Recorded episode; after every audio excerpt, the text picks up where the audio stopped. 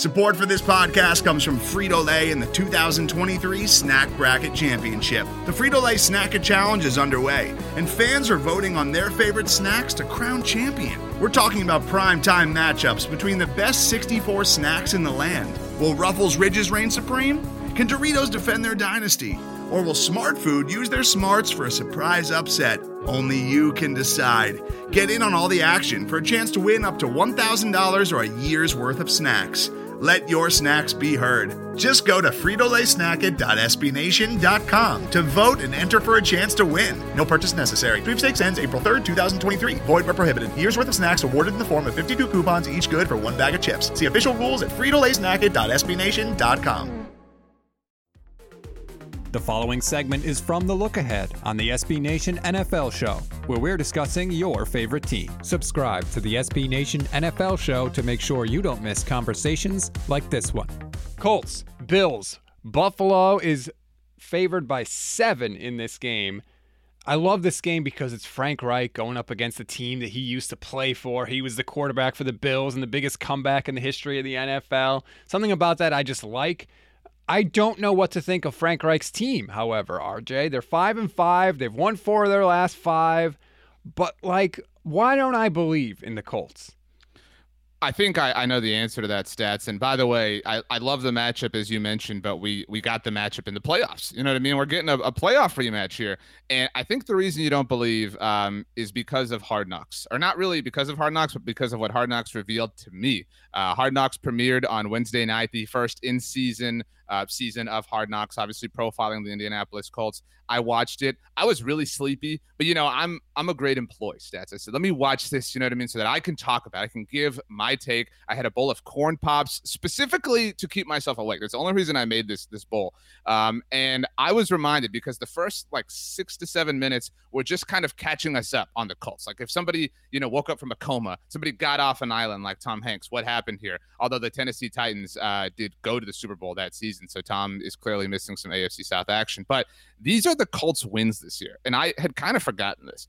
The Miami Dolphins, the Houston Texans, at your San Francisco 49ers in the monsoon, who have bounced back but still not impressive, the New York Jets on Thursday Night Football, and the Jacksonville Jaguars. Ooh. That's it, man. Like, like when I was, you know, I was watching this, and I love NFL films. I love Hard Knocks. It's awesome, right?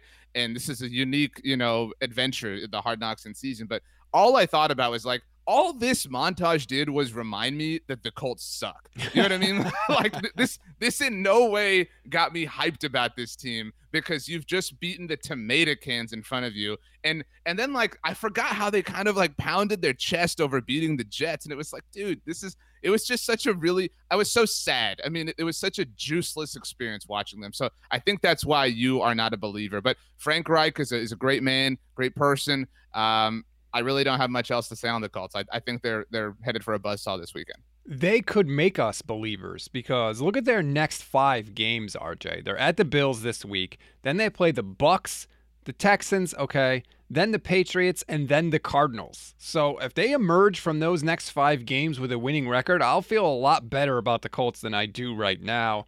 I agree. There just seems to be no. I mean, Jonathan Taylor's fantastic and he deserves all the praise in the world because he's kicking ass this year. But other than that, I have no faith in Carson Wentz. He continues to put the ball in harm's way, and I think they're going to get stomped by Buffalo, who, you know, I I feel like we think of the Bills as struggling. I mean, their offense is second in the league, only behind the Cowboys. They are five tenths of a point behind the Cowboys for the scoring lead in the NFL. But we don't think of the Bills as like this team that's kicking everybody's butt. I would like you to say only behind the Cowboys once more, please. But um, I, I think you know, I, I so the Cowboys actually had the kind of okay, the Broncos game was a was a blip on the radar game, right? Like that's what they had last week. And I know that the Bills demolished the Jets, but I, at least speaking personally, and I'm a big Bills fan. You know, obviously they lost. I, I, think they're, you know, every team's kind of had every contending team's had this like, you know, clunker of a loss. I think Buffalo's has been the worst. You know, the, the loss to Jacksonville. Nine, if you if you lose to anybody nine to six, let alone the Jaguars, I mean, right. it's it's really embarrassing. Uh, but the week before, I know they won, but they they kind of struggled. They were like pulling teeth to beat the Dolphins, and so that's that's why I'm just a little less, you know, willing to to believe. Like like again, they did what they had to do against the Jets, but this is you know okay, fine you're on the way back. I just I don't think it was as as much of a bounce back as Dallas as an example, and I say that truly as objectively as possible. You want to be back, Buffalo. You do want to be one of these Super Bowl contenders. Go out, beat this team that thinks it's on the rise. Go out and, and tell the Colts they have no reason to believe in themselves because they had to play the Buffalo Bills. They just had no chance at it. And you know what? That that playoff game I mentioned was kind of close. You know what I mean? Like it, it was kind of close. And so yeah and, and I'm sure every Colts player and, and, and coach staffers thinking we almost beat these guys in the playoffs. If you're Sean McDermott, you're Josh Allen, you're Stefon Diggs, just go out and crush them. Let them know that they're not on your level. And if they do, okay, let's start circling all these wagons again. The huge question for the Bills going into the season was can Josh Allen do it again? Can he play to the MVP type level that he played last season? And I think it's safe to say 11 weeks into the year now, RJ, the answer to that is no. Now he's been better than he was his first couple years in the league, but I think it's safe to say like no, Josh Allen is not doing that again. He's his performance is falling somewhere between the high that we saw last year and the lows that we saw his first couple years in the league. Is that fair? Yeah, I mean, I think like I think when his career's over, we might look back on 2020 and say like that was his most statistically successful season, but that doesn't mean that he can't be, you know, a great quarterback beyond that. Yes. Um, you know, it's it's it's like saying, you know, like I mean, this is a bad example, but like, you know, maybe Tom Brady is never 2007 Tom Brady again. That does, you know what I mean? That doesn't mean he's still not, you know, in this case the GOAT, but you get what I'm saying. Or, or maybe Patrick Mahomes is never 2018 Mahomes. Maybe Lamar Jackson's never 2019 Lamar Jackson. Right. It doesn't mean these players still can't be amazing. Absolutely. I will take the Bills. I will give the points. I think this is the beginning of the end of the Indianapolis Colts on the season. Great. Great time for Hard Knocks to premiere then. Huh? Right. well, you know what though? That could make it more interesting. Sometimes, you know, seeing a ship go through some adversity is a lot more interesting than if they were just winning games and everyone's super happy, you know? I disagree. I loved, as an example, the 2015 Cardinals All or Nothing season. That was so much fun to watch and just see them kind of, you know, go through week after week after week. Um, again, the, the first episode of this season of Hard Knocks, not great. So, um, it, you know, they may be a win over the Bills. It'd be good television next week. That's kind of what I'm rooting for at this point. But I, I will take the Bills to cover. oh, or Nothing is far superior to Hard Knocks. You can hear the rest of this conversation by subscribing to the SB Nation NFL show wherever you get your podcasts. Most of the time, we talk about tech in terms of a handful of gigantic companies like Google, Meta, and Apple.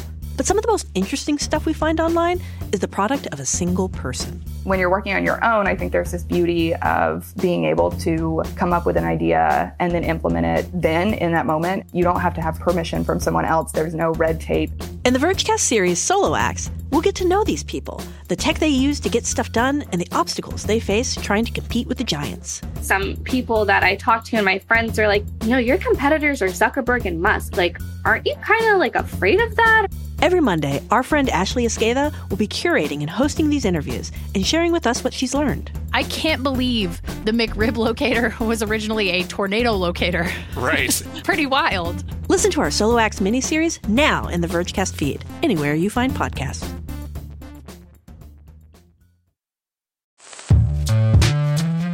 Hello, I'm Nilay Patel, the editor in chief of The Verge and host of Decoder, a business podcast where I interview CEOs about big ideas, the problems that come from those ideas, and how they make decisions.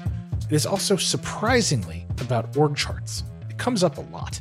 We're launching a new limited series that we're calling the Centennial Series, where I talk to CEOs of companies that are over 100 years old, like Xerox, Barnes & Noble, and more. There's no 100 year old company that's without its struggles, and it's been fascinating to talk to these CEOs about which parts of these companies' history are important and which parts they can let go. A little spoiler for you if a company is over 100 years old, there's a lot of drama to talk about. It's been a good time. You can listen to the Centennial series right in the Decoder feed. New episodes of Decoder are out on Tuesday, and the Centennial series is out on Thursdays.